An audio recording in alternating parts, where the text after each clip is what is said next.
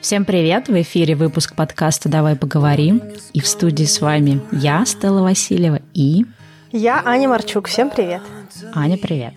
Сегодня у нас будет такой неплановый, мне кажется, выпуск, потому что перед записью этого подкаста мы сели обсуждать наши всякие личные э, дела и поняли, что нам есть о чем поговорить, что не входило, в общем-то, в медиаплан этого подкаста, но, возможно, это будет отзываться у кого-то из наших слушателей тоже. В общем, мы сегодня поговорим на такую не теоретическую, не практическую, не какую-то такую наполненную информацией тему, а больше поговорим о том, что волнует нас самих. Да, у нас получилась такая небольшая сессия психотерапии перед записью подкаста, и, наверное, мы поняли, что есть много других людей, у которых есть похожая с нами дилемма. Когда мы со Стеллой созвонились, я ей рассказала о том, что меня сейчас очень сильно волнует. Весь прошлый год мы очень много работали над подкастом, и мне очень хотелось э, какие-то новые другие вещи тоже сделать, новые проекты, но мне было очень страшно. И весь прошлый год я работала с внутренним страхом того, могу я делать свои проекты получится у меня, не получится. И этот год стал новым витком для меня, когда а, у меня было много возможностей вокруг меня, есть возможности вокруг меня, и я начала отзываться на эти возможности. То есть э, все то, что меня интересовало, все те люди, с которыми мне интересно было бы сколлаборироваться, я активно вовлекалась в диалог. И э, в какой-то момент времени я поняла, что у меня очень много возможностей, и э, во многих проектах у меня начались какие-то подвижки. И все как-то очень здорово и классно стартовало стартовала до момента, когда перестала. Ну да, получилось так, что, в общем-то, Аня позвонила мне и сказала, так, мне нужна твоя минутка перед записью подкаста, и я хочу тебе пожаловаться на то, что я так сильно хотела разные новые проекты, хотела, в общем-то, интересных каких-то дел, и вот они все ко мне пришли, эти проекты, я им была очень рада, внедрила даже какую-то систему самоорганизации, GTD, еще что-то, а потом в какой-то момент все просто начало жутко пробуксовывать, и начало казаться, что я эти, все эти возможности просто сама упускаю, что они уходят мимо, что я их как-то за них не берусь, или даже те, за которые я берусь, я делаю недостаточно, или что-то где-то прокрастинирую, профокапливаю, и не могу понять, почему это происходит. То есть я хотела это делать, я ждала этих возможностей, я была очень рада, когда они пришли, но когда начался уже сам процесс, почему-то я почувствовала себя парализованной и ничего не делающей, только, в общем, себя ругающей, самобичующей и так далее. И я Аня сказала о том, что ровно два дня назад, или даже один день назад, я об этом же говорила с другим человеком. То есть мне подруга сказала, что все, я типа плохая, я запустила такую-то какой-то проект, у меня была там куча планов, в итоге я ничего не делаю, и я все упускаю, и, в общем, ужасно вообще, я ужасная. И вот мы как-то подумали о том, что раз так совпало, что из разных источников пришло вот это вот ощущение того, что я ничего не делаю. Здесь не только прокрастинация, да, почему я как-то вообще проекты проваливаю, почему я эти возможности упускаю и так далее, мы решили поговорить о такой вещи, как самосаботаж и вообще почему так происходит, что ты вроде хочешь чего-то, а не можешь за это взяться. А, да, это звучит как вроде как будто бы лень или какая-то такая история. Это, это, это очень странное ощущение. То есть, когда, допустим, ты сам себя считаешь человеком вроде как эффективным, способным, у тебя есть а, интерес, а, у тебя есть даже какое-то условное понимание, чего ты хочешь сделать в этом конкретном проекте, у тебя есть даже какие-то идеи, а потом проходит какое-то короткое время, и ты начинаешь сомневаться во всем. Получится, не получится. А зачем я вообще вот все взялась? Мне кажется, кажется, что я не потяну какие-то другие странные мысли, и получается, что э, что-то не делается, где-то не находишь, что ответить, где-то начинаешь э, заниматься своим страдать, думать, э, блин, наверное, сейчас я все провалю, и вообще сейчас все люди в моем окружении от меня откажутся и скажут, вот ты какая, ты, оказывается, ничего не можешь и не умеешь. И э, получается, что есть какой-то внутренний конфликт, какое-то такое противоречие, когда, с одной стороны, тебе вроде кажется, что ты классный, классный, и у тебя все получится, и у тебя есть какая-то история успеха предыдущая, э, и ты что-то делал, и у тебя что-то случалось, и ты где-то достигал, и ты вот сейчас находишься в какой-то точке, и вроде как люди готовы с тобой делать проекты, и они по какой-то причине верят в то, что ты классный партнер или с тобой можно что-то сделать, а ты в этот момент себя чувствуешь просто абсолютным дном. то есть абсолютно ужасным человеком, который не сделает и не сможет, и начинаешь себя проявлять так же, да, то есть начинаешь не, ну, там, где-то задерживать ответ, где-то не садиться и не делать, а вместо этого ходить и что-то думать, и чем-то другим заниматься, да, тут и прокрастинация, и какое-то двигание всего на свете, и странная приоритизация, э, ну, в общем, какой-то эмоциональный протест, да, то есть получается, что я, допустим, себя очень плохо чувствовала, когда мы со, со Стеллой созвонились, э, я думала, блин, но э, я ничего не могу, все, точка. Просто, просто точка. Сломалась. Да, да, сломалась, все, дальше не работает, все, надо чем-то другим заниматься. Мне кажется, что проект это не мое. Да, но при этом это все вот на контрасте с тем, э, те, кто слушает на Патреоне наши вот эти дополнительные выпуски, мы как раз там обсуждали с Аней, как она внедряла вот эту систему самоорганизации, и я хочу сказать, что вот в тот момент, это было там, не знаю, где-то месяц назад, там, может быть, 2-3 недели, э, Аня как раз была очень замотивирована, то есть она мне рассказывала, что вот, у меня такая возможность появилась, вот, вот такой-то я проект, возможно, буду делать, там, где-то даже говорила, что вот я такой-то подкаст хочу запустить, и это было какое-то совершенно такая вот э, огромная разница, как вот белое и черное, то есть вот Аня тогда готовая просто, не знаю, лезть на баррикады, в общем, делать что-то новое, каким-то новым высотам двигаться. И причем это все базировалось вот именно на, на том, что вот весь прошлый год как раз мы с Аней обсуждали. Она говорила о том, что вот, я хочу, чтобы у меня появились какие-то новые проекты, я хочу дальше развиваться, что то есть вот, ну, вот была вот эта потребность, да, то есть а, она была. И вот эта потребность закрылась тем, что наконец-то э, случилось то, что возможности начали приходить. Ну, имеется в виду интересные, да, какие-то возможности, что-то, во что хочется вовлекаться, какие-то интересные проекты. И вот это вот такой контраст, э, не знаю, Аня там месяц назад, которая вообще готова была все совершать, да. у нас даже, мне кажется, по подкасту очень много, ну, вот такой какой-то работы, которую вы не можете, да, видеть какой-то такой, э, как это называется, бэк-офис, как это, то, что идет за кадром, да, работа там связана, может быть, с каким-то там продвижением подкаста, еще с чем-то, с какими-то коллаборациями. То есть у нас очень много всего происходило, и Аня там просто, мне кажется, кажется прям била копытом. А сегодня, когда она мне позвонила и такая говорит, так, я должна тебе это сказать, я слушала, и она такая, ну вот скажи, что ты думаешь? И я такая, «Э, обычно я не из тех людей, кому нечего сказать, и у меня всегда есть что сказать. Ну, это было настолько, наверное, какой-то когнитивный диссонанс, что, в общем-то, я настолько не ожидала от Ани, что вот она сейчас будет в таком каком-то, э, даже не то, что хотел сказать, упадническом состоянии, но скорее в каком-то состоянии такого полного бессилия. То есть она говорила о том, что вот я вижу, как я тут профокапила какой-то, да, там, тут протянула, да, какую-то вещь, и я вижу, что это все начинает разваливаться, и я понимаю, что надо взять, но я не могу. То есть я просто сижу и, и смотрю, как я все разваливаю, все то, чего я хотела. И это очень странно. И тут, наверное, конечно, как-то мне прям сходу было нечего сказать, и мы, мы поняли, что надо записать про это выпуск, потому что это какая-то очень такая, э, мне кажется,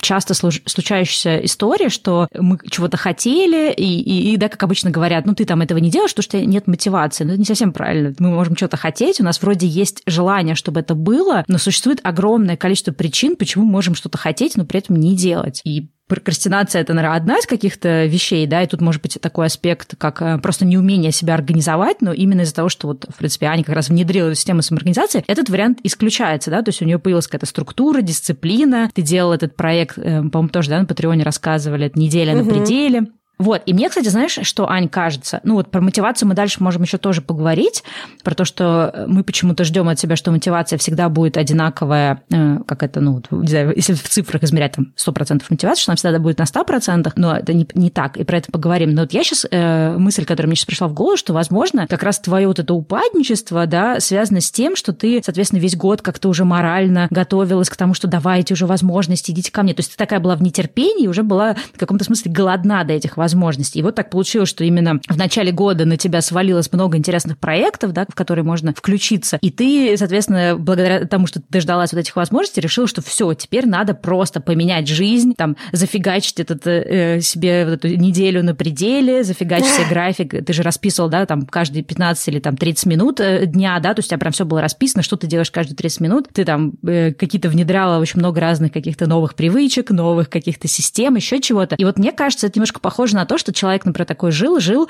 не занимался вообще никогда спортом, потом случайно решил, что все, пора заниматься спортом, и такой записался в зал каждый день, каждый день бегает, еще пошел на бокс, еще на йогу каждый день, дома купил гантели, тягает гантели, э, в бассейн ходит, и еще до кучи, не знаю, там, решил больше не ездить на машине, а ходить все время пешком. И потом через такой, через да, пару недель такой, что-то я, короче, не получается у меня, короче, быть спортивным, что-то какая-то фигня. И вот мне кажется, это немножко вот история об этом, э, что ты немножко объелась э, своим э, организованностью, продуктивностью. Гонкой за результативностью. Ну да, видимо, такое ощущение, когда ты не допрыгнул, да, то есть так высоко поставил, что, в общем-то, э, разница между точкой, э, с которой ты начал, и точкой, куда ты вот резко э, впрыгнул, получилось, что это какое-то несколько уровней, и тебя откатило обратно. Ты такой, а, почему я лечу, черт. Эм, и это какое-то такое да. дурацкое ощущение. Ну, потому что, да, наверное, в этом тоже есть такой момент, что я взяла, я сразу очень во многие проекты впряглась, и я что-то начала делать здесь, начала делать там. И в какой-то момент времени я по каким-то проектам вообще перестала делать, да, то есть я просто поняла, что я что-то как-то страшно. Мне очень страшно, я не могу, и мне кажется, я не потяну. Вот это просто такое... А, у меня было такое а, один раз ощущение, когда я приехала учиться в Австралию, и это было первое занятие, причем, в принципе, я, э, у меня была магистратура в маркетинге, и я на тот момент уже 7 лет или сколько-то, или 8 работала маркетологом в крупных корпорациях, то есть, в общем-то, ты маркетолог, который едешь в другую страну изучать маркетинг, да, ну, то есть насколько ужасным это может быть. И я помню, что первая программа, которая у нас была, первое занятие, оно было очень сильно таким статистическим, очень много было всяких э, формул и каких-то подходов к исследованиям, каких-то методологий. Я сижу, после этого мы разделились на группы, с которыми будем делать групповое задание на, этом, на этот семестр. И я и все остальные австралийцы, я единственный не австралиец. И я сижу, и мы что-то обсуждаем, и я думаю, это такая дурацкая идея учиться в Австралии на английском. Я не потяну это все. Это гигантская ошибка. Это огромная ошибка, что я сейчас здесь. И я вот просто на какой-то момент, там, наверное, минут на пять ушла в свои мысли, в это вот ощущение самобичевания и того, что what have I done, да, то есть зачем я здесь, это просто вот ужасно-ужасно. И надо сказать, что при этом я свободно говорила на английском, когда я приехала в Австралию, да, то есть это не то, чтобы я вообще не говорила на английском, оказалась в магистратуре, и вот все. Да, ну, вот мне кажется, что в том, том-то и дело, что мы каждый раз, когда с нами вот это состояние такое происходит, когда нам кажется, господи, что-то я не справляюсь, зачем я в это ввязался, что вообще не так, мы почему-то все время смотрим на какие-то внешние факторы и ждем того, что, ну, как-то в этих внешних факторах объективный будет ответ, ну, из разряда, ну, язык-то я знаю, но это-то я то-то, но на самом деле это не так работает. Часто вот это вот эмоциональное состояние, когда ты чувствуешь, что ты вообще провалился, что ты вообще, не знаю, лажаешь, что ты не, не, не тянешь, или, в принципе, принципе, вот это ощущение того, что я не справлюсь, оно никак не связано, абсолютно никак не связано с объективными какими-то вещами, там, твоими знаниями, твоей квалификацией. Это просто какое-то вот такое эмоциональное состояние, которое возникает. Я про себя хочу сказать, что большинство из проектов, которые я когда-либо начинала, вот даже из последних, там, не знаю, мастерская блогинга или вот моя попытка запустить англоязычный YouTube-канал, то есть вначале мне это кажется хорошей идеей, потом я это все продумываю, я такая очень горю обычно эйфорией того, что, блин, как классно, я хочу, мне это надо, это как раз то, что я хотела, я там, условно говоря, весь прошлый год думала о том, какой же мне англоязычный канал запустить. Вот, наконец-то, я придумала эту идею, все, надо начинать. И дальше у меня начинается состояние, когда уже, ну, приступаю к каким-то первичным шагам, что, ой, не знаю, что-то, наверное, у меня не получится, да зачем мне еще один проект, да что-то вообще как-то я и, и не очень круто по-английски говорю, по-русски-то у меня нормально, а по-английски как-то я очень вяло, и язык у меня бедный, и как-то я вроде все понимаю, но когда говорю как собака, не очень хорошо. Ну, то есть включаются какие-то вещи, которые абсолютно, опять же, могут быть не связаны. То есть меня английский, да, он, он не звучит как, там, не знаю, английский англичанин или американца, но, в принципе, он неплохой. Более того, что, в общем, существуют разные люди на том же YouTube, да, которые говорят на очень разном английском, то есть нет такого критерия, что у тебя должен быть идеальный английский, чтобы тебя смотрели. Но это, опять же, это вот все не про объективные факторы, это просто почему-то мы ищем в себе какие-то вот оправдания или начинаем ковыряться в таком, знаешь, каком-то, то, что называется негатив self-talk, э, как это, э, как не знаю, по-русски там, когда ты начинаешь, у тебя такой внутренний разговор негативный, да, и ты начинаешь себя, э, в общем, загонять в то, что я, я вообще плохой, я не справлюсь, а вдруг все поймут, ну там, тут же прибегает синдром самозванца и разные другие синдромы. А вдруг я не смогу, да это плохая идея. Хотя, вот знаешь, для меня это очень, опять же, странно. То есть я думаю, блин, ну ты же хотела, ты же целый год жила тем, что ты хотела запустить англоязычный канал. Вот ты придумала, и тебе эта идея нравится. То есть почему, в какой момент произошла ошибка? И это вот тот самый как раз самосаботаж, э, да, ну, который в психологии такой термин существует, когда в силу определенных причин мы начинаем себя саботировать. То есть мы вроде бы этого хотим, мы вроде к этому шли, но в какой-то момент что-то ломается, и мы начинаем совершать какие-то действия. То есть даже вот тот факт, что ты начинаешь прокрастинировать, откладывать какие-то, да, там, ответы по своим проектам или какие-то даже действия, действие, и это, например, делает тебя человеком, который, например, подвел кого-то, да, потому что ты, например, какому-то числу должна была что-то сделать, хотя обычно ты все делаешь вовремя, и ты там суперорганизованный человек, но ты начинаешь это делать, как бы сам себя не узнавая, именно потому что в тебе включается какой-то третий человек, который начинает за тебя действовать и начинает э, специально все портить, чтобы вот именно как-то вот самосаботироваться, да, чтобы сказать, ну вот, видишь, вот как раз э, ты и так сомневался про этот проект, а вот тут посмотри, тут, тут везде профокапил, вот хороший повод остановиться и уже ничего не делать. И вот это, да, на самом деле людям почему-то кажется, что там, знание или опыт или еще что-то должно прийти и помочь, но на самом деле какие-то совершенно какие-то странные посадательные штуки включаются и начинают нас саботировать. Да, и этому, в общем, в целом есть э, объективные причины. Объективные причины заключаются в том, что э, у мозга есть какая-то недостающая информация. То есть мы, получается, вошли в новое поле. Мы были очень сильно замотивированы тем, чтобы что-то новое делать, но у нас э, не было достаточно информации, что там. А, и вот мы пришли в момент, когда у нас нет этой информации, такое чистое поле, и отсутствие этой информации вызывает в нас много внутреннего противоречия, потому что мы начинаем сомневаться, достаточно ли у нас знаний, чтобы закрыть эти пробелы? А что ждет э, за границами этой неизвестности? А вдруг у меня не будет возможности это вот, сделать? кстати, неизвестность – это на самом деле самая большая проблема. Неизвестность, да. То есть есть какой-то э, дискомфорт от того, что ты сейчас вступаешь в какую-то территорию, и не факт, что ты ее потянешь. И не факт, что твоих предыдущих успехов достаточно для того, чтобы э, эту неизвестность взять, да, то есть преодолеть вот это вот поле э, и быть успешным в какой-то новой территории территории. Это нерациональная абсолютно история, да, то есть ты не можешь себя уболтать, ну или можешь, но мозг автоматически, он не идет в режим, ну ничего страшного, это не первая неизвестная ситуация, с которой я сталкивался в жизни. Конечно же, я и эту неизвестную ситуацию знаю лучше, и все у меня получится, да? Тут, мне кажется, просто два таких есть момента. Первое, мы забываем о том, что э, то, как вот наш организм, мозг, не знаю, душа, сознание устроены, ну, какие-то из этих частей, да, что люди, в принципе, они склонны придерживаться того, что им привычно. То есть вот, например, даже, знаешь, проводили исследования, и большинство людей, там, условно говоря, всегда идут одной дорогой, всегда садятся там в кинотеатре примерно но на одни и те же места, да, если можно выбрать, куда сесть. В кафе определенным образом садятся за стол. То есть наш мозг любит, да, находить вот такие вот какие-то э, привычные действия, какие-то привычные условия, угу. еще что-то. И на самом деле для нас это важно, потому что привычка это то, что позволяет нам, в общем-то, существовать. Потому что если мы будем про каждое наше действие думать, а так мне сегодня зубную пасту держать или по-другому, а зубную щетку мне слева или справа начать? Но, скорее всего, вы начинаете зубы чистить каждый раз одинаково, но вам вы об этом уже не думаете. Но если вы каждый день выбирали бы, как вам чистить зубы, вы бы просто сошли с ума, потому что тогда бы жизнь ваша бы,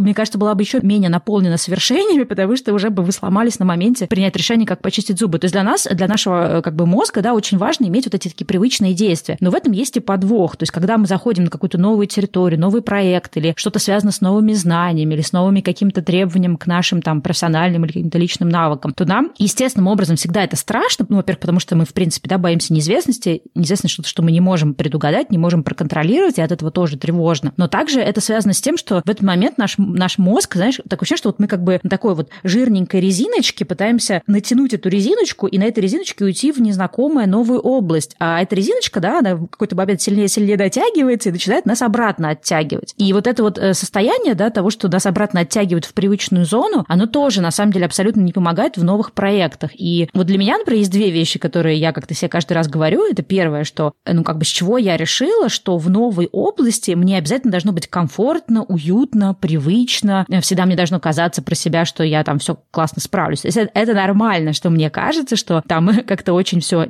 страшненько, все непонятненько, и вообще зачем я туда пришла. То есть это нормально. Это то, как наш э, устроен да, организм, чтобы мы не попадали в какие-то суперстрёмные ситуации. Наш организм оттягивает нас, наш, точнее, мозг оттягивает нас к каким-то привычным вещам. Это то, что вот я всегда в себе говорю, что вот это нормальная часть э, процесса. А второе, то, что надо пытаться в этот момент вспомнить какие-то проекты, какие-то дела, ну, наверняка за свою жизнь хотя бы одно такое дело каждый человек может вспомнить, когда ты начинал и думал, что «О, куда я ввязываюсь?» А потом такой «Ой, да что-то не очень страшно». Ну, то есть вот эти два аспекта лично мне помогают. Не всегда, конечно, они помогают, но когда я успеваю про них вспомнить, они действительно в некотором смысле помогают. Да, но видишь, я, поскольку сегодня человек, который пришел к тебе с эмоциональным раздраем. Я пока что не знаю, что мне помогает. Вот. Но я хочу сказать, что вот эта история с Австралией, с обучением, мне было страшно фактически в первый день. То есть вот после первого занятия вот этого обсуждения группового проекта. И больше ни на каком этапе годового обучения мне не было страшно, и вообще оно прошло достаточно э, прекрасно. И вообще ничего не было сложного. То есть все было в пределах нормы, да, то есть понятно, что были какие-то и преодоления, и работа, и конкретные работы, да, и групповые, индивидуальные выступления, и какие-то притирки, потому что все равно это э, многокультурные группы, да, то есть из разных стран, с разных континентов и прочее. Но видишь, это как раз вот о том, что у тебя есть вот этот пример, когда что-то было страшно в начале, а потом ты понимаешь, что ты сама даже говорил в каких-то выпусках, что в итоге ты поняла, что это было какое-то супер простое обучение, и надо было тебе брать какую-то другую сферу. Угу. То есть ты пришла из состояния первого дня, где тебе казалось, о боги, зачем я здесь, это была плохая угу. идея,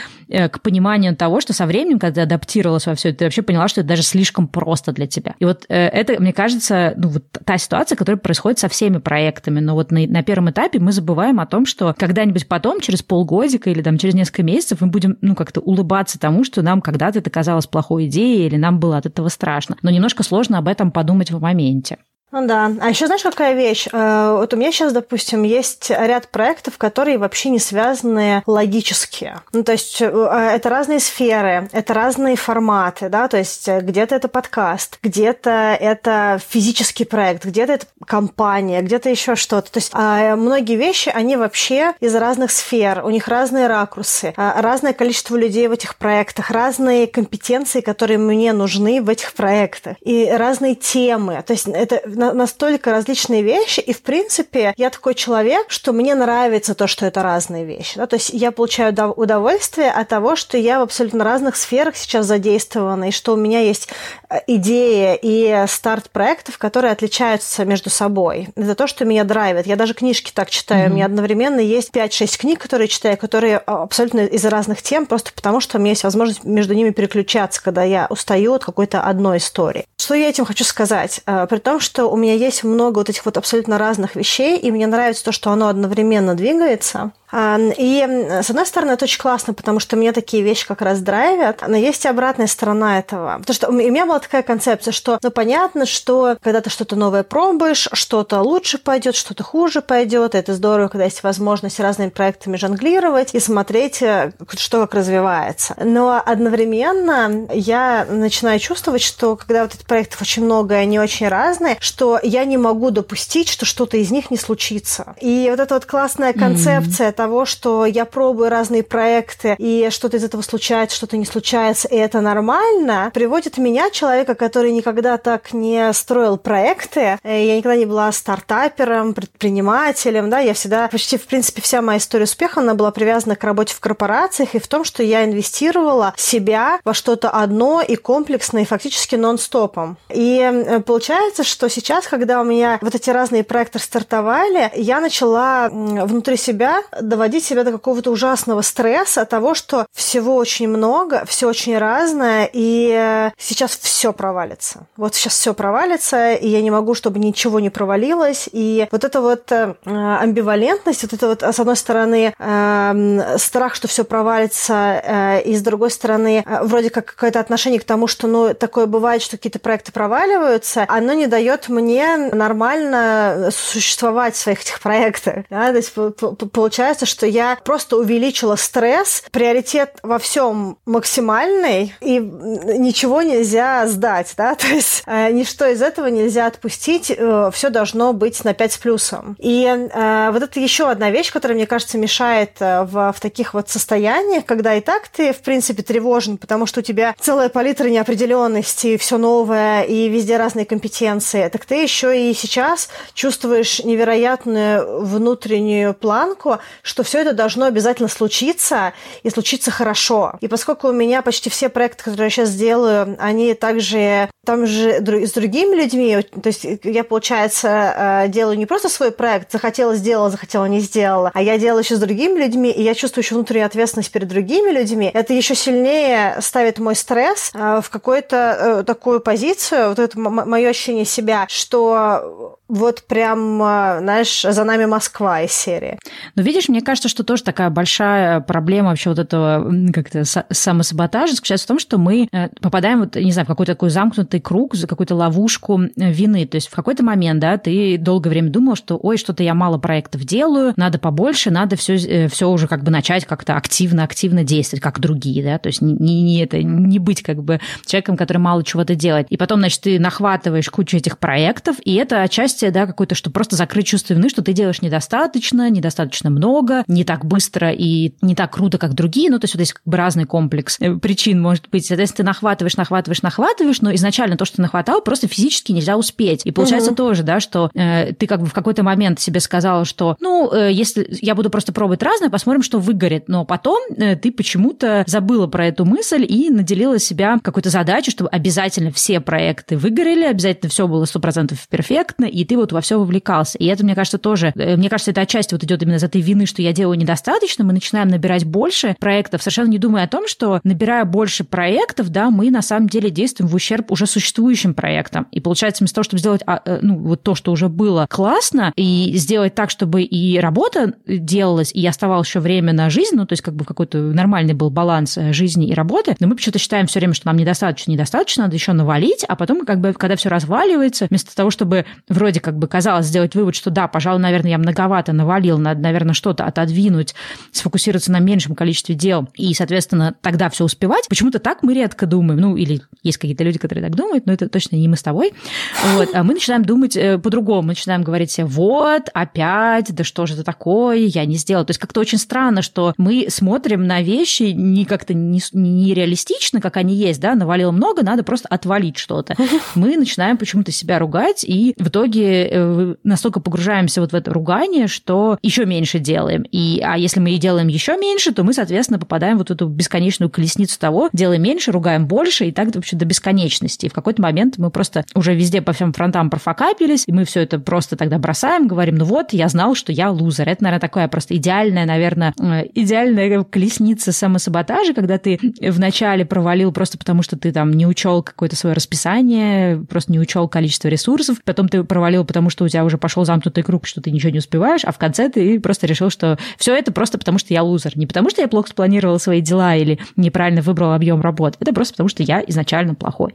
И вот это, да. мне кажется, то, к чему часто приходит. И почему-то про других людей, когда ты это видишь, да, со стороны, ты понимаешь, что если когда ты мне вот позвонила, ты сказала, Ань, ну посмотри, может быть, надо меньше проектов, может, надо то, может, надо все. Ну, и мы гарантированно другому человеку это все скажем, но почему-то к себе мы как-то менее бережны в таких вопросах и себя скорее будем, да, ругать, чем-то про какого-то другого человека, которому мы дадим совсем другой совет. Да, и тут еще надо сказать, что эмоциональный ресурс от тревоги, от самосаботажа, да, когда ты обсасываешь э, вот это страдание свое, да, что ой, как я плохо сделал, наверное, я ни на что не способен, сейчас я всех подведу, и вот оно идет по кругу, нет, ну надо собраться, ну надо делать, нужно... Вот эта вот вся эмоциональная вещь, она занимает гораздо больше времени, чем сесть и сделать. И э, э, об этом все время забываешь, когда находишься вот в этом эмоциональном э, колесе, что э, иногда действие хорошее или плохое, то есть получилось у тебя или не получилось, да, то есть ты сделал, случилось, сделал сделал и не случилось. Оно, как правило, занимает гораздо меньше времени. То есть за несколько часов можно это сделать и получить какой-то ответ да, или нет. А думать об этом можно сутками. да, то есть э, переживать и страдать и прочее. И э, вот это та история, которая засасывает тебя, вот этот самосаботаж, это э, страдание, оно засасывает тебя на очень длительное время. И тем самым запускает еще большее чувство вины. Ну вот, кстати, вот здесь к вопросу о том, что можно часами себя ругать, вместо того, чтобы просто сесть и что-то сделать. Тут э, такой интересный момент, что на самом деле вот в этом вся и проблема, что у нас как бы так мозг устроен, что вот он либо работает, да, то есть он либо садится и быстренько решает проблему, либо он долго и на эту тему там себя ругает, э, паникует, что он там что-то не успел. Расскажу сейчас, как это все работает в мозгу. Я вот сейчас это, об этом говорила, я вот вспомнила, что как раз вот эта другая моя подруга, с которой мы обсуждали точно такой же вопрос, она как раз говорила мне о том, что я вот написала себе определенный план, в итоге итоге я, у меня не получалось по этому плану действовать, и вот я уже сижу себя неделю, ругаю, в общем, какая я такая такая плохая, ничего не делаю, и я, я ничего не успеваю, и я, в общем, постоянно в панике, и я в стрессе, и я, в общем, ну, там, не могу заснуть, не могу то, не могу все. И я ей сказала то, что, понимаешь, что так, к сожалению, устроен наш мозг, что вот у нас есть амигдала, да, э, как бы определенная часть нашего мозга, которая как раз отвечает за такие вот панические состояния. Все плохо, мы все умрем, сейчас что-то случится, то есть это такая паническая часть нашего мозга. А есть другая часть, да, префронтальная кора, которая отвечает за какие-то логические действия. Там сесть посчитать, например, 2 плюс 2, или сесть там написать презентацию, или сесть там отправить какой-то файл, ну, то, что связано с нашей работой, да, где требуется, в общем включение нашего э, мозга. И получается, что так наш мозг устроен, что у нас либо та часть мозга активирована, либо другая. То есть они одновременно не могут. То есть ты не можешь одновременно эффективно считать 2 плюс 2 и паниковать на тему того, что «а, я ничего не успеваю, боже мой, как плохо». И получается, что ты, как мозг в этот момент устроен, то есть если ты пытаешься одновременно и паниковать, и работать, то у тебя мозг постоянно переключается туда-сюда, туда-сюда. Переключение, да, оно тоже, в общем-то, на это уходит время. И получается, что ты, когда слишком сильно позволяешь себе вот как будто ну, уйти вот в эти эмоции, что все плохо, я ничего не успеваю, я такой, такой секой, там, э, я ничего, там, ну, как бы все сейчас сломается, все ужасно. Когда ты, чем больше ты вот себе позволяешь в этих эмоциях находиться, тем менее ты эффективен с точки зрения там, решения каких-то логических задач и выполнения работы. И в этот момент, если ты реально хочешь вернуться в какое-то продуктивное состояние, ты, по сути, должен сказать себе, да, все, вот я уже где-то тут и тут облажался, но уже как бы оно как есть, я не буду париться по поводу того, что это происходит, я не буду э, сейчас дальше продолжать раскручивать вот эту вот спираль того, что сейчас все пойдет плохо, и ты э, как бы полностью как бы э, закрываешь вот эту вот паникующую часть себя и просто садишься и начинаешь работать. То есть как бы в тот момент, когда ты начинаешь работать, твой мозг активно вовлекается, и все. И как только активируется твоя мыслительная часть, вот эта вот логическая, работающая, да, у тебя та другая часть отключается. То есть в этом вся проблема, что из-за этого нам тоже сложно сесть и начать работать в этом состоянии, потому что когда э, мы раскачали свою эту паническую амигдалу, да, уже как бы нам уже не переключиться на другое. Поэтому нужно вот именно, мне кажется, начинать с каких-то простых задач. То есть вот когда ты понимаешь, что ты в состоянии паники, ты пытаться, да, себе сказать, что так, все, вот я сейчас не буду об этом думать, уже что сделано, что то сделать. То есть важно именно как-то принять уже все последствия каких-то там не сделанных дел, профокапленных или про проектов, от которых придется отказаться, то есть сказать, что все, это уже, что сделано, то сделано, я это как бы, да, собираю в коробочку и двигаю в архив. То есть я по этому поводу больше думать не буду. Э, какое, например, следующее действие мне нужно сделать по тем проектам, которые у меня есть. И здесь важно вот начать с каких-то простых действий, которые именно тебя, э, то есть не каких-то глобальных, сесть и там, не знаю, написать бизнес-план. То есть это что-то очень большое, что-то маленькое Например, нужно ответить на по Ты садишься, окей, сейчас я вот по этому проекту отвечу на письмо, по такому-то проекту мне нужно там прочитать, не знаю, какой-нибудь файл, по такому-то проекту мне нужно составить список из того-то. То есть ты какие-то намечаешь себе конкретные действия, то есть такой следующий шаг, который сдвинет твой проект с мертвой точки. И просто садишься, это вот делаешь. И, соответственно, как только ты вовлекаешься в реальную работу, у тебя немножко начинает отпускать паника. Но проблема в том, что надо понимать, что сама по себе она тебя не отпустит. Тебе нужно ее как-то вот сказать ей «Спасибо, дорогая, ты попаниковала достаточно, теперь займемся делами. Паниковать будем в какой-нибудь другой жизни. И вот это очень важно, понимать, что само оно не уйдет, и нужно это немножко как-то в себе э, пресекать, что ли.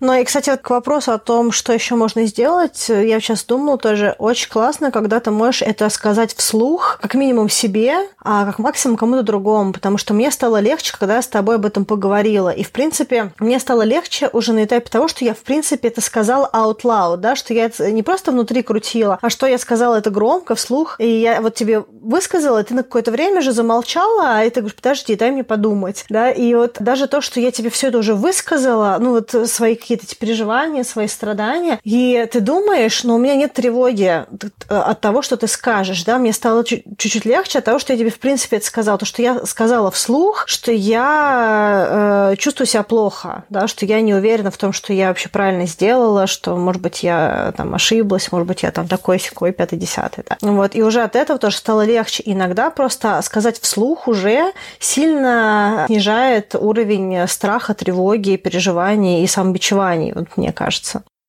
Но видишь, мне кажется, если какие-то страхи, например, вызваны как раз синдромом самозванца или синдромом там, того, что я не справлюсь, э, чем меньше мы как-то, ну, это тоже, да, к вопросу про уязвимость, тем, чем меньше мы это как-то публично декларируем, чем больше мы как бы в себе это держим, ой, я боюсь, что я не справлюсь, но я об этом никому не скажу, тем, соответственно, сильнее этот, этот маленький монстрик в нас э, растет. Но иногда нужно просто это проговорить вслух, э, там, может быть, другу, может быть, не знаю, если ты делаешь какой-то проект, и ты понимаешь, что ты просто все зафакапил, тебе надо просто прийти к этому там партнеру партнеру, с которым ты делаешь проект, сказать, ребята, я вот тут в последние три недели все просто дико зафакапил. У меня там, не знаю, были личные обстоятельства на то. Или я, если это, это были не обстоятельства, а реально ты боялся, то можно так сказать, что сказать, слушайте, я просто в какой-то момент испугался, что я вообще недостоин быть в этом проекте, что мне недостаточно там квалификации, недостаточно знаний. И из-за того, что я боялся, что я могу облажаться, из-за того, что я переживал, что я не подхожу к этому проекту, я был полностью парализован и ничего не сделал. И в итоге я действительно подтвердил свои как бы вот эти опасения, да, сам себя саботировал. Но я хочу вам сказать о том, что да, я хочу работать по этому проекту, просто вот я э, испугал. И иногда э, может быть, что ты это проговоришь, и человек, может быть, он до этого думал, что ты этот проект не делаешь, потому что тебе это неинтересно, или ты, в принципе, безответственный какой-то угу. работник, или он думает о том, что ты просто, в принципе, тебе наплевать на этот проект, еще что-то. А когда ты это проговариваешь, ты говоришь, что, ну это вот, знаешь, вот помнишь, мы делали тоже выпуск про страх попросить помощь, угу. да, ну вот это об этом же. То есть, когда ты приходишь и говоришь, что вот я профокапился, потому что я боялся, что я сделаю все плохо, и в итоге я сделал все плохо. И иногда, может быть, если у тебя какой-то адекватный партнер по проекту, он поймет, в общем, где твои вот эти слабые места, наоборот, тебя поддержит, потому что он же тоже заинтересован, чтобы проект был сделан и заинтересован в тебе как в личности. И в итоге вы сможете вместе поддерживать друг друга, выйти из этого, вместо того, чтобы каждый просто будет отмалчиваться. То есть вот эта вот публичная декларация того, что я не справился, или у меня не получается, или я боюсь, или мне кажется, что я не смогу, она вот то, что ты, кстати, сказала, это очень круто. Во-первых, она снимает уже часть. То есть вот, ну, не знаю, как-то вот почему-то, когда ты это проговариваешь, уже становится легче. А если есть какие-то люди, ну, вовлеченные в этот проект, перед которыми ты это проговоришь, э, они скорее тебе помогут и тебя поддержат, вместо того, чтобы они будут думать где-то у тебя за спиной, что ты просто безответственная свинота, которая не делает то, что пообещал. Ну и вообще, знаешь, это все вот про то, что, о чем сейчас много говорят, и я рада, что про это говорят, про вот это бережное отношение к себе, про то, что это нормально, что ты что-то мог не так сделать. Если в целом, да, ты, в общем-то, более-менее справляешься с своими проектами. Это нормально бояться, это нормально не быть уверенным в каких-то, следующих действиях по своему проекту. Это нормально в том, что у тебя могут быть какие-то вот даже факапы. То есть вот это не что-то такое, что ты должен быть стопроцентно перфектным, идеальным и всегда все знающим. И вот бережное отношение к себе – которое я пытаюсь как-то тоже в себе развивать последние, мне кажется, полтора года, оно о том, что позволить себе быть не идеальным, позволить себе иногда быть неуверенным в чем-то, бояться чего-то и так далее.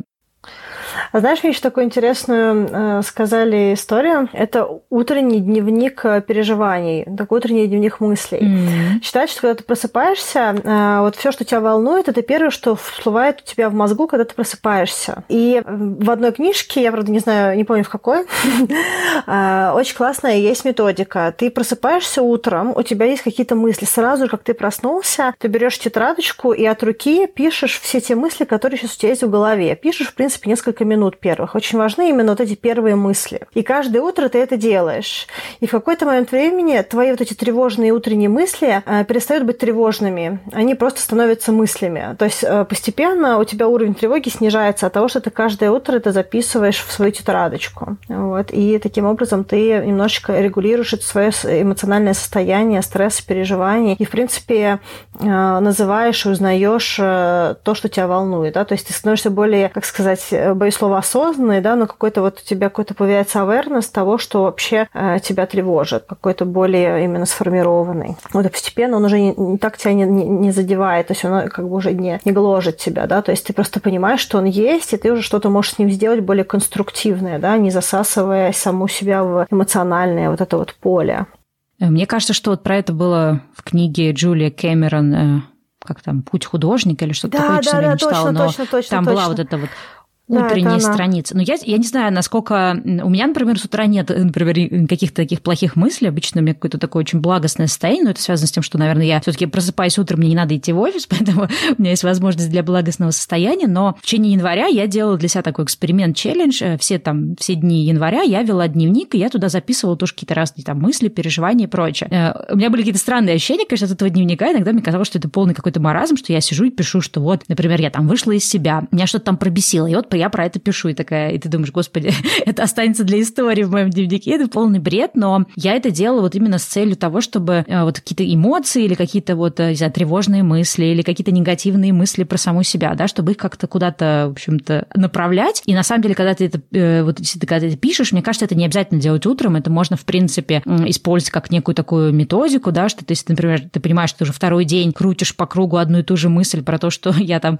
я не справлюсь, или я не смогу, или этот проект проект мне делать не надо и так далее, то иногда написать это прям расписать, что я чувствую, почему я так чувствую, чего я боюсь, э, что меня заставляет так думать, какие еще у меня там ассоциации возникают. То есть это вот помогает э, немножко знаешь, принять и признать, что вот эти эмоции в тебе есть, и как-то их куда-то, в общем-то, тоже в определенном смысле высказать. Потому что самое худшее, когда мы это держим в себе, когда мы э, считаем, что мы должны быть идеальными, перфектными, и боимся даже близким друзьям или каким-то близким нам людям рассказать о том, что мы чего-то боимся, или у нас чего-то не, не получается. И у меня, например, еще есть такой второй эксперимент, э, где я э, делаю рассылку да, для своих других проектов, и я там часто рассказываю о том, что у меня произошло за месяц, и я прям рассказываю про какие-то там переживания, про какие-то э, моменты, что там получилось, не получилось. И получается, что это как бы публичная рассылка, и рассказывая об этом публично, то есть я не знаю, кто это прочитает, как это может быть использовано против меня. Это, с одной стороны, немножко страшно, а с другой стороны, заставляет тебя как-то лучше принимать свои плюсы и свои минусы. То есть каждый раз, когда ты про это, чем чаще ты про это рассказываешь, да, проговариваешь публично, а не держишь это внутри себя, тем ты сам начинаешь проще относиться к своим каким-то, э, ну, таким минусам, да, то, что считается минусом, то, что ты понимаешь, что ты не можешь быть цельной личностью, у которой только плюсы, у тебя есть и плюсы, и минусы, у тебя есть хорошие проекты и плохие проекты, ну, в смысле, неудачные и так далее. Угу. И вот когда это проговариваешь публично, оно как-то тебя примеряет со всем этим.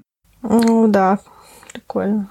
Еще все-таки хотела вернуться к тому моменту, что иногда вот наше вот это ощущение, что, о боже, я ничего не успеваю, я все проваливаю, оно какое-то очень необъективное. Даже вот когда мы с тобой начали разговор, ты мне сказал о том, что ты ничего не делаешь, что ты прокрастинируешь, что ты вот вроде прошел день, и ты ничего не сделал. И дальше ты начинаешь мне пересказывать. Вот я утром встал, вот я там, там тебе нужно было какую-то книжку прочитать, которую, я так понимаю, что для каких-то из наших там выпусков, например, э, подкаста. Вот ты прочитала там, прослушала, не знаю, часть этой книги. Потом ты там что-то такое сделал. Потом ты поехала, встретилась там с, там, с подругой. Потом тебе нужно было заехать, сделать тот. Потом ты приехала, э, села, написала план для тех выпусков, которые мы будем записывать сегодня. Потом ты сделала то-то. И ты такая при этом говоришь, ну вот, вот, вот это я все сделала, но только я ничего не сделала.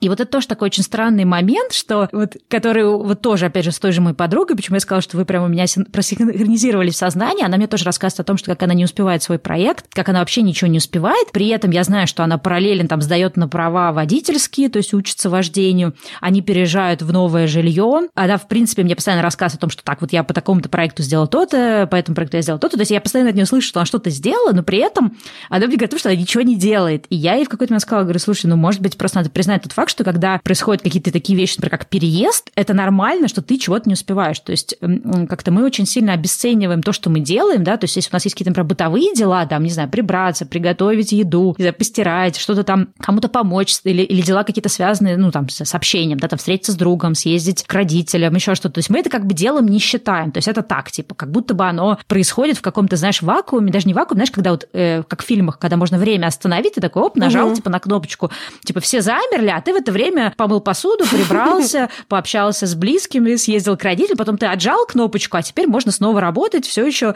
24 часа в сутках у нас как бы э, не исчерпаны, но так не бывает. Если у тебя есть такое упражнение, как переезд, например, или что-то такое да, мощное по силе, то я вообще не понимаю, как можно что-то еще успевать, потому что ну, это ужасно. Как бы. Вот, и вот это, мне кажется, тоже важно как-то перестать уже наконец-то обесценивать свои дела. И я, кстати, у кого-то, я тоже не помню, у кого из людей, там, создающих контент, на тему самоорганизации, они говорят о том, что они в календарь пишут бытовые дела. То есть вот когда они расписывают свой календарь, да, что им нужно там в течение дня, э, например, делать, а, э, или там, например, в течение недели, чем они будут заниматься, они прям пишут там три часа на то, чтобы оформить налоговую декларацию, два часа, там, не знаю, в неделю на стир, там, час в день на уборку, еще что-то. То есть они прям все это вносят в календарь, чтобы еще раз как бы себе наглядно показать, что у тебя есть какие-то вообще другие дела, которые у тебя занимают так на минуточку. То есть встретиться с другом – это упражнение на три часа как минимум. Ну, если с дорогой, со встречей и так далее. То есть это огромная часть дня. Вот. И здесь важно, ну, когда ты прописываешь календарь, ты, во-первых, это видишь наглядно, во-вторых, ты в каком-то смысле, ну, как мне кажется, валидируешь то, что вообще-то это дело, которое займет время, оно уже есть. То есть ты перестаешь как бы думать, что это, ну, это так себе там, быстренько что-то там. Вот, поэтому, мне кажется, вот это надо тоже понимать, что мы пытаемся засунуть больше дел, чем возможно, и мы совершенно как-то забываем, что, ну, есть еще какие-то другие дела, которые требуют времени. То же самое, как переключение с одного дела на другое требует времени. Если ты там зависишь от каких-то внешних обстоятельств, там, из разряда ты куда-то приехал, а там очередь, или ты куда-то угу. шел, и, не знаю, там, или ехал на машине, потерялся, у тебя там на, на 20 минут крюк, да, то есть ты там искал какой-то это место, еще что-то. Но мы же все это не, не воспринимаем как это часть да, нашего расписания. Это так, типа, все время. Типа, этого не было. Вот, поэтому, мне кажется, тоже мы пытаемся в современном мире успеть больше, чем вообще реально человеку успеть. И вообще надо ли столько успевать? Это тоже отдельная история. Ну вот сколько, вот смотри, вот сколько сейчас у тебя проектов? То есть, если вот разделить какие-то дела по проектам, сколько ты сейчас проектов пытаешься делать, например? Сейчас скажу. Четыре. Это вместе с подкастом? Да. То есть ты вписалась, можно сказать, в четыре работы и пытаешься все это успевать? Да.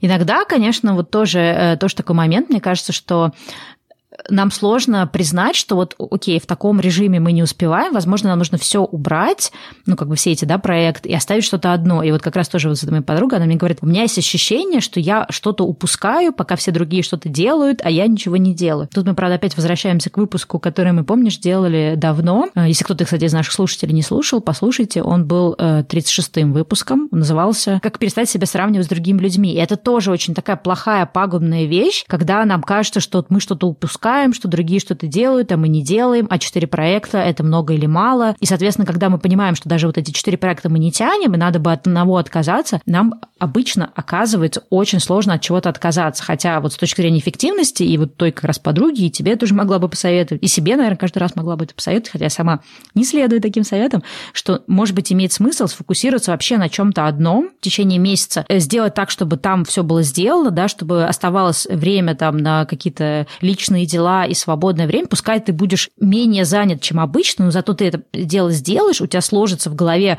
какое-то вот, как сказать, приятное ощущение того, что ты молодец, что ты справляешься, что ты успеваешь, что все, что ты задумал, ты сделал. И уже на основе вот этой вот позитивной какой-то, мне кажется, энергии ты будешь добавлять проекты.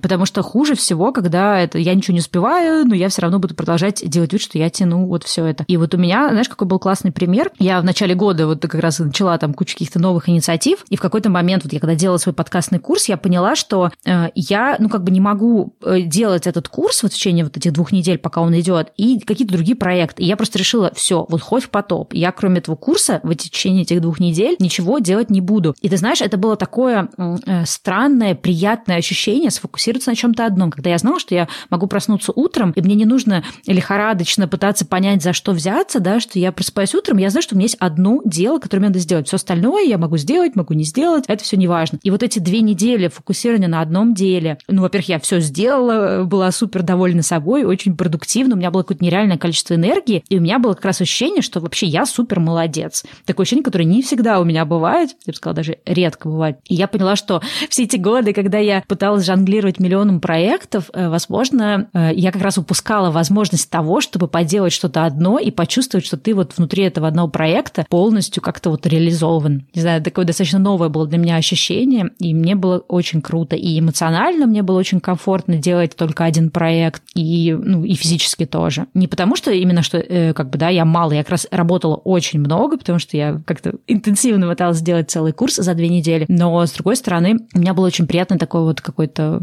послевкусие от этого проекта, очень позитивное состояние. Сейчас я, конечно, супер бодра и весела, и вот на этой бодрости и на этой энергии я сейчас, например, другой проект делаю, хотя обычно, доделав один проект, у меня такое желание ну, ничего не делать и немножко отдохнуть, а тут такого нет. Так что, возможно, многозадачность в проектах, она тоже очень э, много энергии затрачивает и прибивает тебя гораздо сильнее.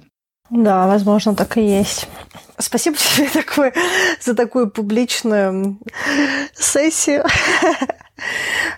э, психологическую. Я Могу сказать, что для меня, наверное, важно вот в том, что мы сейчас с тобой поговорили. А, первое, наверное, для меня важно вот эта вот мысль, которая мне тяжело давалась э, и когда мне было 20, и, наверное, сейчас она мне тоже тяжело дается. Мне очень тяжело признавать, что я могу с чем-то не справиться. Да? И когда я э, осознаю, что я где-то вдруг начинаю не тянуть, мой внутренний критик, перфекционист, э, кто угодно, сразу начинает очень сильно переживать, что, о боги, вот сейчас все знают, что я лузер или что-нибудь еще. И, наверное, действительно очень классно озвучивать слух, э, говорить другим людям, говорить э, людям, с которыми делаешь проект, и вообще каким-то образом вот эти все сложности вскрывать, да, то есть то, что внутри есть какие-то барьеры, страхи, переживания, потому что, возможно, они есть у всех, да, то есть, возможно, вот мы делаем с кем-нибудь проект, и у другого человека тоже это есть, и понимание того, что нам обоим страшно, делает это как-то чуть менее страшно, да, и это для меня важно. И, наверное, действительно важно то, что мы не всегда объективно оцениваем, сколько мы делаем. Да? То есть, а, при том, что я все равно считаю, что я могу больше делать в течение дня. А, наверное, действительно есть какие-то вещи, которые сложно очень признавать, что это тоже действия, которые, в общем-то, занимают ресурс. Да? И что э, не весь ресурс, который э, тратится, допустим, мной, он должен 100% тратиться на какую-то вселенскую продуктивность. Да? Что часть какого-то моего времени – это приятное время, и часть какого-то времени – это рутинные дела бытовые, а часть какого-то времени – это может быть тупка, это может быть просто время на себя, это может быть какое-то время на что-то приятное. И его тоже это время здорово позволять себе, потому что иначе это ощущение, что ты бесконечно находишься в каком-то состоянии сдачи экзамена и э, не, не позволяешь себе, в принципе, в этот, в этот период как-то комфортно относиться к себе, к своему графику, к своей жизни. Очень много времени тратится на то, чтобы делать что-то и переживать по поводу того, что ты не сделал. И получается, что э, оно не тратится на какие-то удовольствия, и из удовольствия становится стыдно, знаешь, то есть вроде как там а, поехал с кем-нибудь, встретился, пообедал, думаешь, блин, блин, а, а, а мог бы эти три часа проект делать, ну, к примеру, да? И думаешь, черт. Слушай, ну как вот... человек, который в какой-то момент отказался от общения, потому что не успевал делать свои там монтажи, проекты и прочее, я хочу сказать, что я потом не раз об этом пожалела, потому что, ну, это это как бы та часть жизни, которая тоже нам важна. Да, она, может, не измеряется какими-то цифрами достижений в твоих проектах, но, да, KPI, да, но без этого как-то наша жизнь, она, в общем-то, не будет полной. И я часто себя ловлю на том, что, ой, и так что-то с кем-то встретиться, а мне я сегодня монтировать хотела, если я сейчас пойду встречусь, я потом расслаблюсь, или там поеду посерфлю, я потом не захочу монтировать, лучше я сяду и буду весь день монтировать. А потом ты такой думаешь, а жизнь-то она вообще где, в каком моменте, когда я сижу 12 часов в комнате и монтирую очередное видео, или когда я встречаюсь с людьми и что-то вообще такое делаю. Угу. Поэтому это все очень тоже, вся эта успешность, она тоже палка о двух концах на самом деле. Да. Кстати, для тех э, наших э, слушателей, которые, может быть, не супер давно присоединились или не все выпуски слушали, очень хочу порекомендовать послушать э, также 34-й выпуск. Он был про перфекционизм, потому что вот эта проблема того, что я такой плохой, все молодцы вокруг, а я недостаточно молодец, это проблема какого-то внутреннего критика, внутреннего перфекциониста, который сидит в нас и не дает нам расслабиться. Поэтому очень рекомендуем этот выпуск. Также 36-й выпуск, я уже упоминала, это про то, как перестать э, себя гнобить, э, ругать и сравнивать с другими людьми. И также, возможно, 39-й выпуск про полезные привычки. Там мы говорили про такой важный аспект, что внедрение привычки требует время, то есть в том числе, да, когда вы внедряете какой-то новый проект, считайте, что это новая привычка, это, это что-то новое, это что-то, что еще такое незнакомое, и это нормально, что потребуется время для того, чтобы почувствовать себя в этом комфортно. И также для внедрения привычек часто нужно, чтобы эти э, новые какие-то действия они были простыми и понятными. Поэтому да. очень важно, да, чтобы те проекты, в которые мы вписываемся, если это изначально какой-то проект далекий от наших умений, то это нормально, что мы будем себя чувствовать некомфортно. И, возможно, нужно тогда искать какие-то простые шаги, делать какие-то, начинать с каких-то простых действий, с чего-то такого понятного, и уже уходить в более сложную область. Вот. Спасибо тебе за пеп-ток. За... Да, надеюсь, кому-то это еще тоже было полезно. Ну что, на этом, наверное, все на сегодня. Ну что, на этом тогда действительно практически все. Перед выходом из эфира я хотела поблагодарить наших патронов, тех, кто поддержит нас на сумму больше 10 долларов. Это Михаил Клишин, Евгения, Денис Петроченков и Юлия. И также мы хотим поблагодарить всех тех патронов, которые присоединились к нам недавно. Спасибо вам всем. Надеюсь, что вам нравятся наши патрон-касты, которые мы время от времени выкладываем, и всякую разную полезную информацию на наш Patreon. Да, и вообще хочется поблагодарить э, всех наших новых патронов, всех, кто нас поддерживает. Э, спасибо, что вы присоединяетесь, спасибо, что вы комментируете, задаете вопросы. Спасибо вам, что вы нас поддерживаете. Нам это очень ценно и позволяет нам э, делать наши проекты, двигаться дальше и верить в то, что это кому-то нужно. Да. Ну что, всем пока. Пока-пока.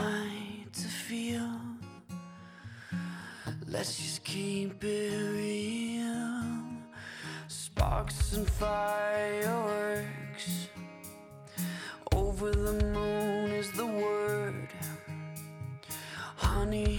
Tell me why you're still seeing that guy.